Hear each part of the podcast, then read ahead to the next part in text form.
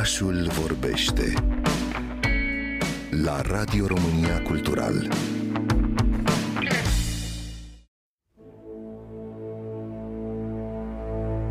Una dintre cele mai importante idei din istoria cinemaului este convingerea cum că regizorul este în completă măsură responsabil pentru forma, stilul și substratul unui film. Majoritatea istoricilor au făcut această presupunere încă din 1920, pe când Friedrich Wilhelm Murnau se folosea de subiectivitatea camerei pentru a interpreta zbuciumul emoțional al unui personaj în filme precum Nosferatu, Sunrise sau Tabu. Însă, odată cu noul val francez, mișcare culturală a anilor 50 care avea în centru o serie de cineaști precum François Truffaut sau Jean-Luc Godard, autorul unui film își dezvoltase o varietate de tehnici care să reflecte profunzimea emoțională a creatorului. Într-un film clasic din noul val francez, să luăm ca exemplu cele 400 de lovituri a lui Truffaut din 1959, unde o cameră de filmat ținută în mână, îndreptată către o plajă aproape goală, la orele prânzului creează o senzație aproape palpabilă, cea a realității.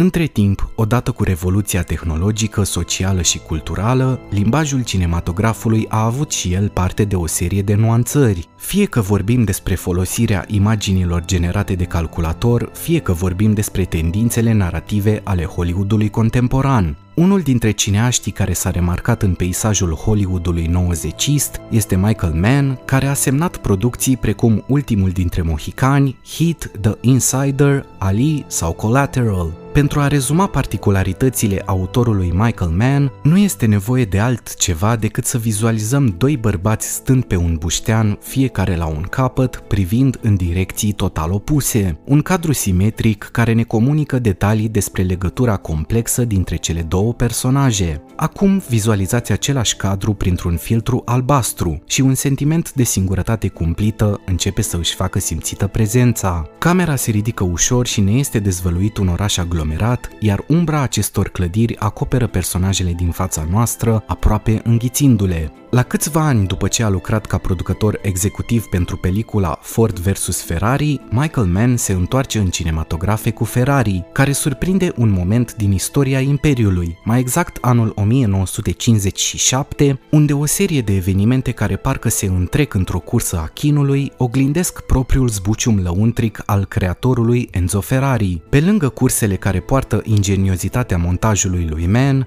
pe lângă un Adam Driver compus în cadre ca o figură ce tronează peste ceilalți, chiar și pe lângă o terifiantă Penelope Cruz în rolul Laurei Ferrari, această filomela resemnată, dar cu o putere de răzbunare ce stă să erupă, Ferrari este despre un dans, un dans foarte precis, în care chiar dacă Enzo se dă în stambă din când în când cu fandări și prize complexe, partenera lui este cea care conduce și dă tonul mișcărilor. Michael Mann, folosindu-se de profunzimea fetișistă a camerei de filmat, induce spectatorului un sentiment întunecat, nefast, de finalitate, care din când în când se ivește căutându-și premiul. Și totul pentru că două obiecte nu pot ocupa același loc în spațiu în același timp. Ferrari rulează în prezent în cinematografele din întreaga țară grație Vertical Entertainment. Vă sfătuiesc să mergeți să-l vedeți pentru a experimenta o latură rafinată a Hollywoodului.